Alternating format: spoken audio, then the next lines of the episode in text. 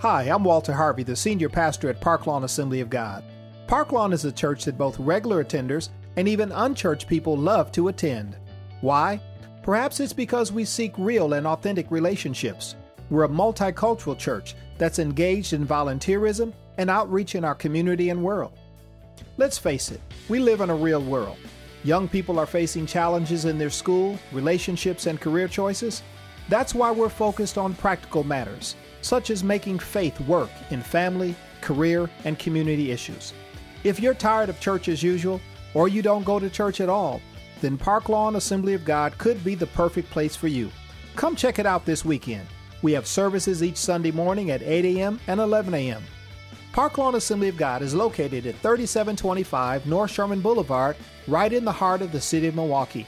You can contact us by phone or on the web at either 414 442 7411 or at www.parklawn.org. I hope to meet you soon. In 1994,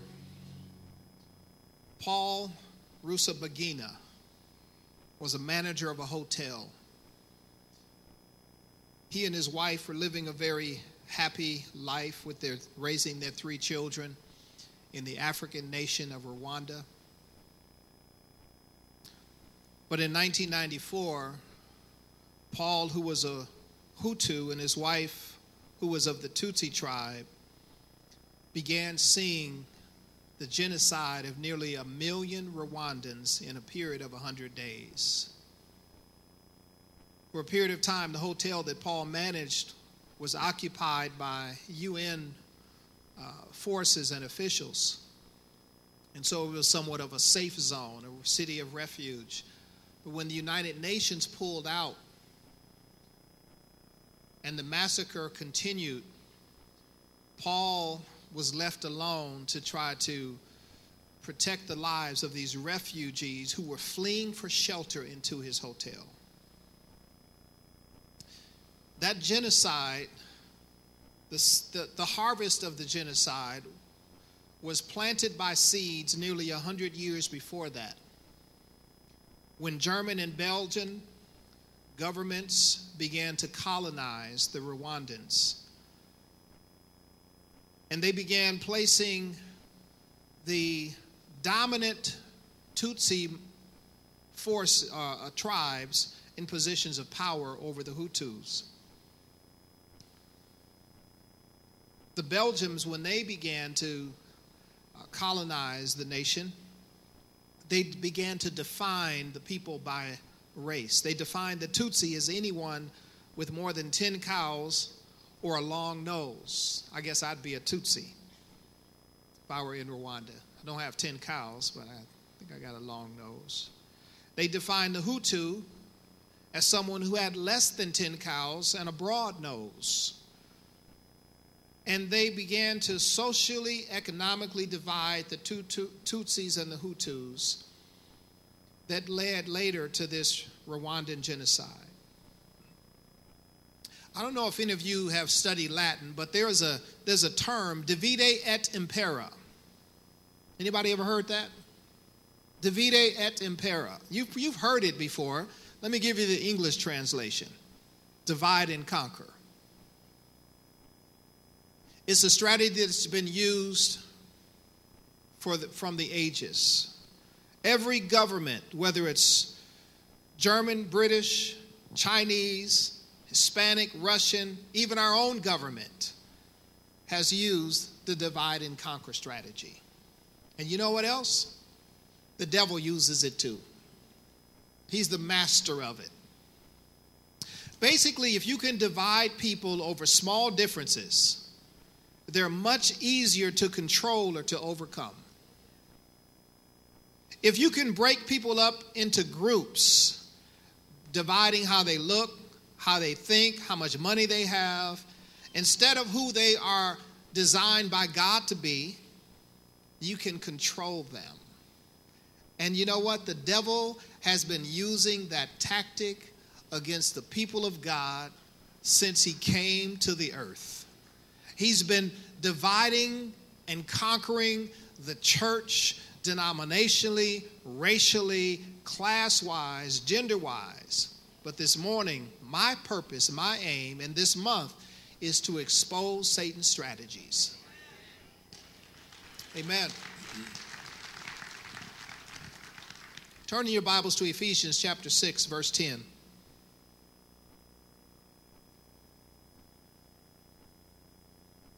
If you don't have your Bibles, we'll put it up on the screen. You can use your electronic device. Paul writes to the church at Ephesus. He says, Finally, be strong in the Lord and in his mighty power. Put on the full armor of God so that you, may, you can take your stand against the devil's schemes. See, the devil has methods, he has war strategies, he has tactics. In verse 12, he says, For our struggle is not against flesh and blood but against the rulers, against the authorities, against the powers of this dark world, and against the spiritual forces of evil in the heavenly realms. Therefore, put on the full armor of God so that when the day of evil comes, you, can, you may be able to stand your ground, and after you have done everything to stand. I want to thank Pastor Jason Mims for last week just launching this series off by taking us through the armor of God. But there's some people that are here today, and there's some people that you work with, and people that live in your neighborhood, people in your own families, people that you're going to encounter through the course of this week that are experiencing some of these tactics of the devil. One of the tactics of the devil, besides the divide and conquer, is a tactic called blockade and siege. This is actually a it's a military, it's a war strategy to blockade and siege. And that's when you cut off your enemy or your opponent from their food source. You cut off uh, your enemy from their supply line. In, in, in every major war, that's what happens. If your enemy cannot get to their to their artillery, to their reinforcements, it's just a matter of time before they run out of resources. And that's what's happened in the body of Christ that some of us have been cut off from prayer. We've been cut off from fellowship. We've been cut off from, from worship. We've been cut off from people that we should be able to trust in, a, in, to have access into our lives. The enemy has used the blockade and siege tactic very well. Another tactic and strategy of war that the enemy uses is called decapitation. Sounds very gruesome, doesn't it? Decapitation is achieved by targeting political leadership or targeting the command and control center. And literally, you go for the head. You go for the general. You go for the one who is in charge. You go for the one who's given the orders and the commands. You cut off those key economic connection points, those entrant, entrance ramps. You go after the leaders. The enemy knows that if you strike the, the shepherd, that the sheep are going to scatter. If you cut off the head, the body's going to die. And so leadership are a primary target for the enemy. That truth, it shouldn't surprise us. Because the enemy knows that when a leader falls, that the followers are going to be wounded in the process. This is a sobering thought for me every day of my life. Lord, please hold me. Please keep me. Don't let me fall. Because if the leader falls, doubt will begin to seep into those who are following. The enemy knows that there will be a widespread fallout, there will be a crumbling of the organization. So he aims carefully his arrow at the leadership. Y'all just need to be praying for me right now and for your pastors and leaders. The enemy knows that if he can win on this front, at least temporarily, when the leader's failings and finality and frailties are exposed, that it will distract the church from their mission and from their purpose. I don't have to remind you of all of the political, governmental, business, economic, religious leaders that have fallen, right? I, I don't have to give you the names, but it happens every day. He uses strategies like deception. He uses strategies like distraction. He uses encirclement. He uses exhaustion. Some of us are just exhausted, just don't have any more fight in us. Come on, the bomb's going off all the time. The, the, the air attack is designed to just wear the enemy out before the, even the foot soldiers show up. So before you even uh, engage in any hand to hand combat, you're ready to wave the white flag. I surrender. I'm just tired. Please stop. The enemy uses a flanking maneuver. When the children of Israel were coming out of Egypt and they were into the wilderness, uh, the Amalekites didn't attack them at their, their strong point at the front, but they flanked them. They maneuvered and came around the back, and they began to attack the weakest members of the, of the tribes of Israel, began to attack the children and the elderly, those who were weak. That's, that's how the enemy works. He's like a lion. The Bible says in 1 Peter chapter 5 and verse 8, be sober, be vigilant, because your adversary, the devil, as a roaring lion, is walking around seeking whom he may devour. The lion does not attack the strongest animal, he flanks and he comes around to get the weakest, the easy ones. So if you are not connected to the body, don't let the devil decapitate you. Don't let him flank you. Don't let him exhaust you because he's looking for the slow, the weak, the disconnected. It's even true when Jesus was alone in the wilderness. The enemy saw weakness in Jesus. He didn't have a team yet, he hadn't called his disciples. Certainly, he had the affirmation of his Father from heaven, and the Spirit rested upon him in the form of a dove. And obediently, he went into the wilderness to be tempted by the devil, but he was weak. He had fasted for 40 days. Come on, some of you are weak after missing two meals, right? Imagine fasting for 40 days and 40 nights without food. The Bible says he was hungry. And that's when the enemy came in and attacked his identity. If you are the Son of God. See, the enemy will attack your identity, and what he's really after is your mind. He wants to challenge your thoughts. The warfare is in the mind, there's a battle going on in the mind.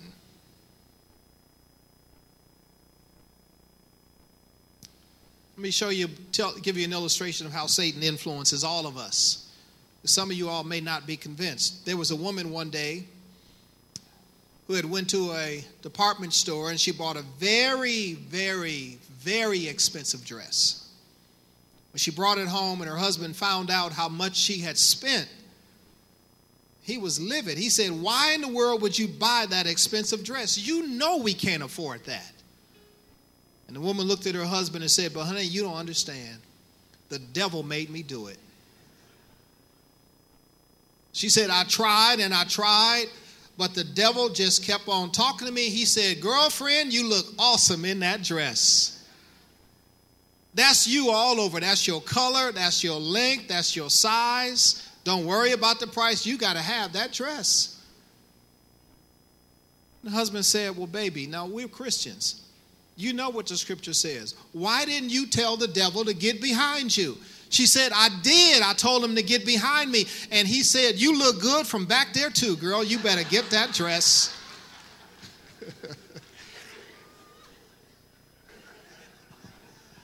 the devil made her do it. You see, you just can't get rid of Satan that easy. He's everywhere. He's not omnipresent like God is, but he and his forces, they've been watching us. They've been watching our families for generations, and they know the proclivities and the weaknesses and the appetites and the habits and the desires and the attitudes that we all have. And so, if we're going to expose Satan's strategies, one of the strategies is that he tries to convince people that he's not even real, that he doesn't exist. The Barna uh, Christian Research Firm did a study years ago, and they determined that 60% of Christians don't believe in the devil or in hell. 60%, six out of 10. There's, there's a popular uh, uh, preacher in the state of Arkansas and a singer right now. His name is Tim Rogers. He did a funeral for a young person uh, earlier this year. And at the funeral of these young people, uh, he preached and he said, Hell is not real. That's what's happening in the body of Christ. We're believing the lie of the enemy. And I want you to understand that my purpose and my aim today is not to glorify and exalt the devil. This is not a sermon about the devil. I'm not, I'm not empowering Satan. You know, we need to just understand that, that Satan is not God's equal. If we were to just simply talk about opposites, the opposite of up is what? The opposite of black is, the opposite of hungry is full. The opposite of God is, no, the opposite of God is not the devil. There is no opposite of God. Come on, God is God by himself. The devil is God's devil. God is the creator, the devil is a creation. He was made to worship God as Lucifer, the angel of light. But when he fell from his position of worship, God said, I'm going to use you now for warfare. You still belong to me. You still have to submit to my purposes. And the enemy's ultimate destiny is to spend eternity in the lake of fire. So we're not here to glorify him. God's always in control. Even in the end times, there's still his time. God's on the throne. Amen. So the Bible tells us about the origin of Satan, and I won't take the time to read Isaiah 14 and Ezekiel 28, but you can jot those scriptures down and you can read about Lucifer being created as a light bearer, as a worshiper, and how he fell from heaven and was cast out of heaven with a third of the angels, the stars in heaven, because of the pride that rose up on the inside of him. The Bible tells us in Proverbs 16 and 18 that pride goes before destruction and a haughty spirit goes before a fall. Anytime you and I are operating in pride, we are operating in the spirit of the devil. It was through pride that Satan deceived Adam and Eve. And the Bible tells us even that when he came to tempt Jesus, he tempted Jesus the same way he tempted Adam and Eve with the lust of the flesh, the lust of the eyes, and the pride of life pride is the is a surefire way for God to set up a, a, a, defensive strategy against you. I don't know about you, but I don't want God to fight against me. I want to be on the Lord's side. But the Bible tells us that God hates pride. In James 4 and 6, he says, God resists. That means that God sets himself in a battle formation against the proud, but he gives his grace to the humble. In verse 7, he says, Submit yourselves therefore to God, resist the devil, and he will flee from you. You will never succeed when you are operating in pride. God will ensure that you don't succeed. He resists the proud. So let me bring this a little closer to home. How does this apply to you and I? So there is a challenge for us. There's a challenge for us understanding the strategy of the enemy is to divide and conquer. The challenge is how do we worship God and submit to human leadership without worshiping human leadership and resisting God? How do we do that? How do we worship God and submit to human leadership? How do we how do we disagree without bringing disunity? The greatest threat to the church is not opposition from the outside, it's division from within. Our greatest, your great, in fact, your greatest threat is, is, is your, your own flesh. It's the warfare on the inside of you. And the same thing is true with the church. It's division on the inside of the body of Christ. It's not the enemy on the outside. It's not the storms of the world on the outside. It's what's happening inside of our heart. The enemy is after our unity if he can destroy our unity through a strategy of dividing and conquer, he can have his way. He can have his way in, every, in any marriage if he can divide and conquer that husband and wife. He can have his way in any family if he can divide and conquer.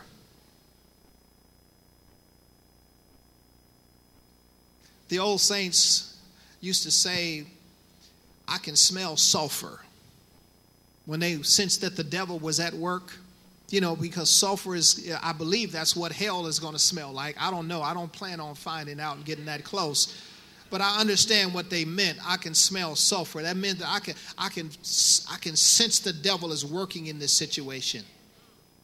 how can you tell if the devil is working in a situation? Now, he doesn't come dressed up in a red jumpsuit with a tail and a pitchfork in his hand, but he comes disguised as an angel of light. So it's, it's hard to understand if the devil is working.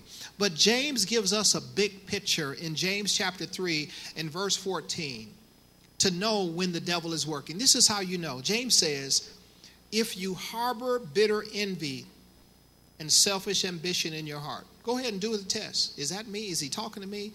Do I have bitter envy? Do I have selfish ambition in my heart? He says, Don't boast about it. Don't deny the truth. He says, Such wisdom does not come down from heaven, but it's earthly, it's unspiritual, and it's demonic. For where you have envy and selfish ambition, there you find disorder and every evil practice. But the wisdom that comes from heaven is first of all pure then it is peace loving. It is considerate. It is submissive. It is full of mercy and good fruit. It is impartial and sincere. Verse 18 says, Peacemakers who sow in peace reap a harvest of righteousness. So, wherever you find this self dependence and wherever you find pride, that's evidence that the enemy is working. It's quiet in here. Is this mic still working? Okay, I just want to make sure y'all were still here. Please don't become a weapon of mass destruction in the enemy's hands. Don't be a bomb that the enemy, don't be a suicide bomber. Dressed like everybody else, talking like everybody else, coming into the body of Christ, and then exploding on the enemy's behalf. The devil wants to divide and conquer. But God wants us to walk in unity. Come on, Jesus prayed for unity in John chapter 17. He says, Father, my prayer is not for them alone. I pray also for those who will believe in me through their message, that all of them may be one, Father, just as you are in me and I am in them. May they also be in us, so that the world may believe that you have sent me. I have given them the glory that you gave me, that they may be one as we are one. I and them, and you and me, so that they may be brought to complete unity. Now, this is why the devil don't want us to be in unity, because Jesus says, Then the world will know that you sent me and have loved them even as you have loved me. That's what the enemy is after. He's after our unity. But anytime you find a church that's committed to unity, anytime you find a people of god that are that are pursuing souls to bring them into right, right, relationship with jesus and a discipling growing relationship you will definitely see the enemy opposing that church. That's what happened in the church of acts. The very beginning of the founding of the church the enemy rose up in acts chapter 6 the, the unity was attacked the Greek speaking widows and the Hebrew speaking widows. There was opposition. The, the Greeks felt like they were uh, being disenfranchised, that they weren't receiving the same favor and, and same proportion of, of food or whatever the allotment was. And that disagreement arose so sharply that it threatened the unity and the growth, the witness of the church. But it was only by the wisdom of the apostles and the grace of the Holy Spirit that they said, let's choose some from the minority to have administration over the property and over the goods. And the grace of God continued to rest upon the church and it continued to multiply. But the enemy is always aiming his arrows at leaders and he's aiming it at our unity.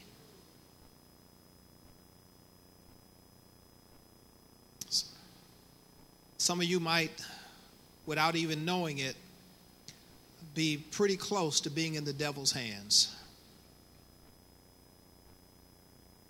Remember, the warfare starts in the mind. That's where the wrestling takes place.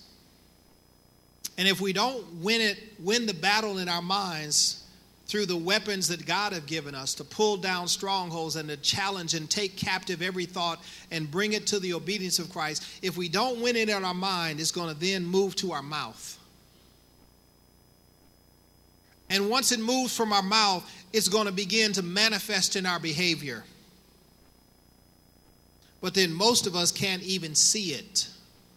We can't see that the behavior is, is, attacking the unity there's another military term called friendly fire. That's when we begin to shoot our allies. We begin to shoot the people who are on our side. And that's, that's one of the unfortunate situations that happens in times of war. That sometimes the, the fog and the smoke from the bomb is so thick that you don't know who you're shooting. Your mind can be some, become so clouded with, with, uh, with perceiving your own rights and your own opinions that you can begin to attack those who are on your side. That's why Paul reminded us that we're not wrestling against flesh and blood. Let me put it in, in today's vernacular people are not the enemy. People are not your enemy. There are people who have been disenfranchised and cut off from the body of Christ and from the fellowship, thinking that people is the enemy, the pastor is my enemy, the, the, the leaders are my enemies. Nobody's doing what I think should happen. The battle starts in your mind, it moves to your mouth, it manifests in your behavior. Our enemy wants to take the focus off of him, he wants you to put your focus on people. I want you to just say this to your neighbor because I know the problem is not with you. Say, protect the unity. Tell them to get back in place. and now you've asked them, you've made a statement, and I'm going to ask a question of you. Is that question is whose side are you on? 2 Timothy chapter 2 verse 25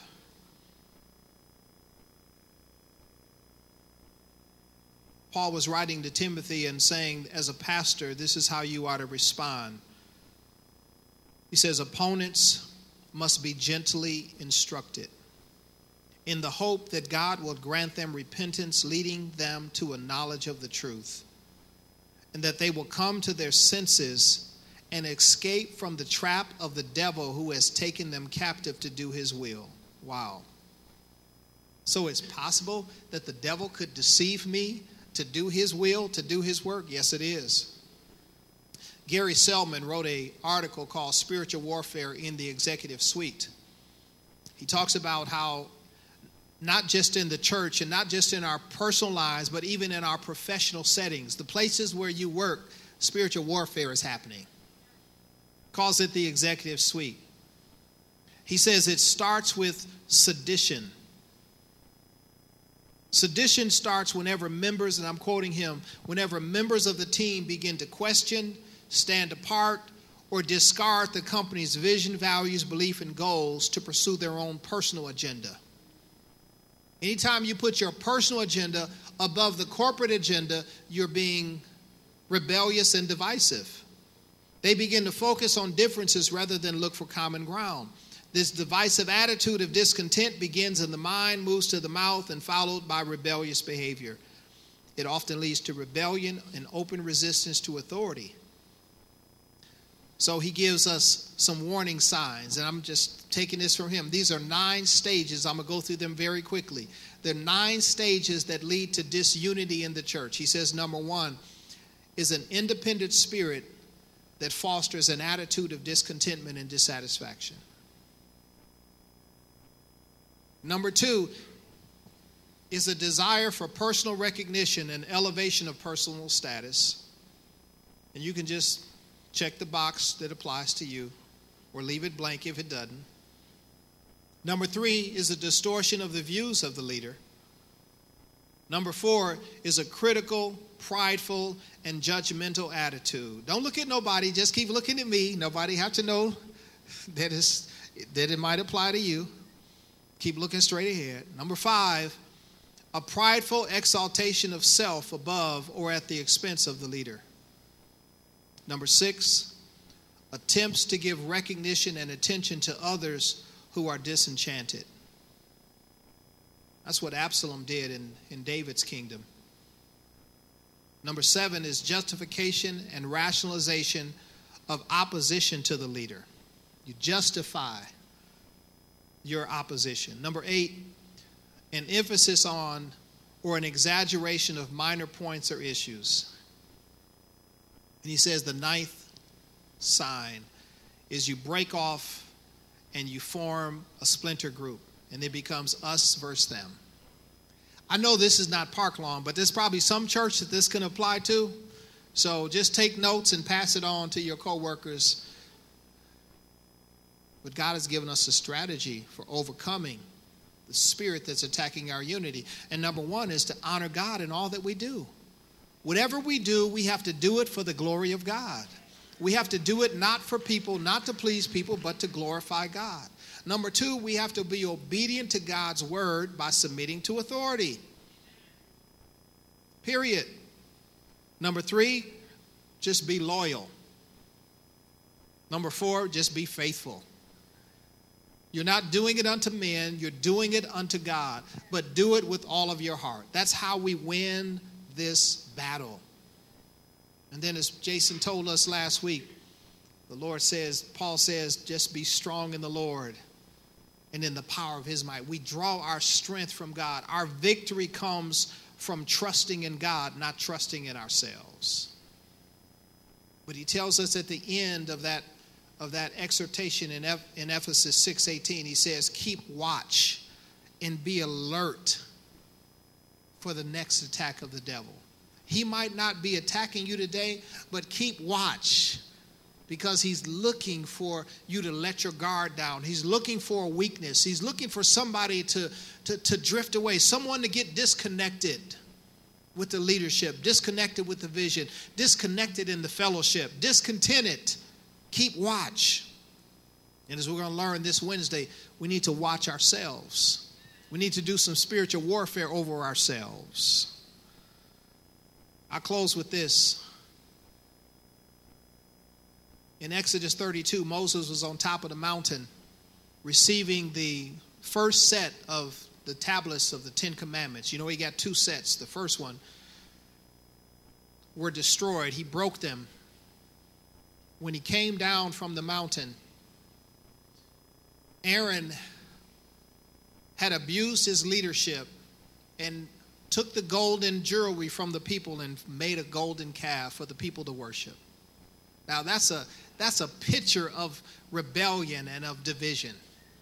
We're dividing from our leader, we're dividing from God. We're going to appoint you as our leader. We're going to we're going to choose a new God. We're going to worship a different way, a different style. And when Moses came down, while, Moses was up on the mountain, God said to Moses, You need to go down because your people, not my people, but your people.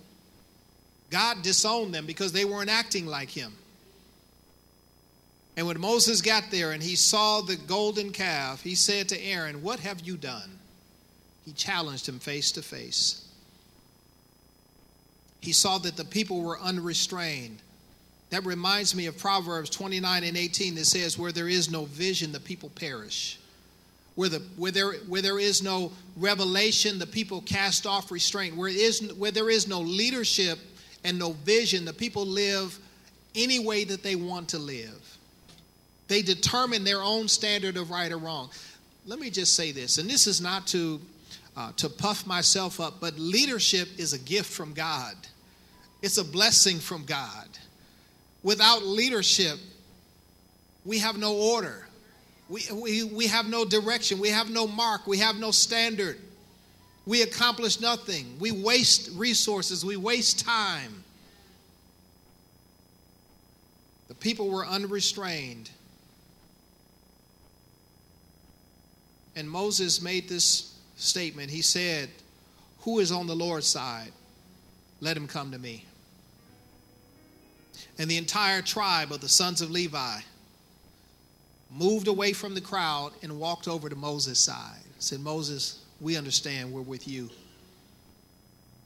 And Moses told them, Strap on your sword. And there were 3,000 of the Israelites that were killed that day. That's what happens when there's disunity. There's casualties of war in the body of Christ, in the family of God. That was never God's intent. The devil came to steal, to kill, and to destroy. And we need to expose that strategy of the enemy today. And we need to we need to repent of it. We need to repent of it. This this message is is really aimed. God has taken the two-edged sword and he's not cutting up the sinner and cutting up the world. He's saying this word is for my people, it's for my church. And it starts with those who are at the tip of the spear, those who are in leadership. So if you're part of the pastoral staff, part of the eldership, part of the commission ministers, I want you first of all to stand right now. I know many of you are here. Some will be a part of the 11 o'clock service, but if you're here right now, just stand right where you are. You are the tip of the spear. We've got to be on one accord. Amen. Parklawn Assembly of God exists to share the light, life, and love of Jesus Christ. As a part of this mission, join us for special services, workshops, and encounters. Parklawn Assembly of God is located at 3725 North Sherman Boulevard, right in the heart of the city of Milwaukee. You can contact us by phone or on the web at either 414 442 7411 or at www.parklawn.org. I hope to meet you soon.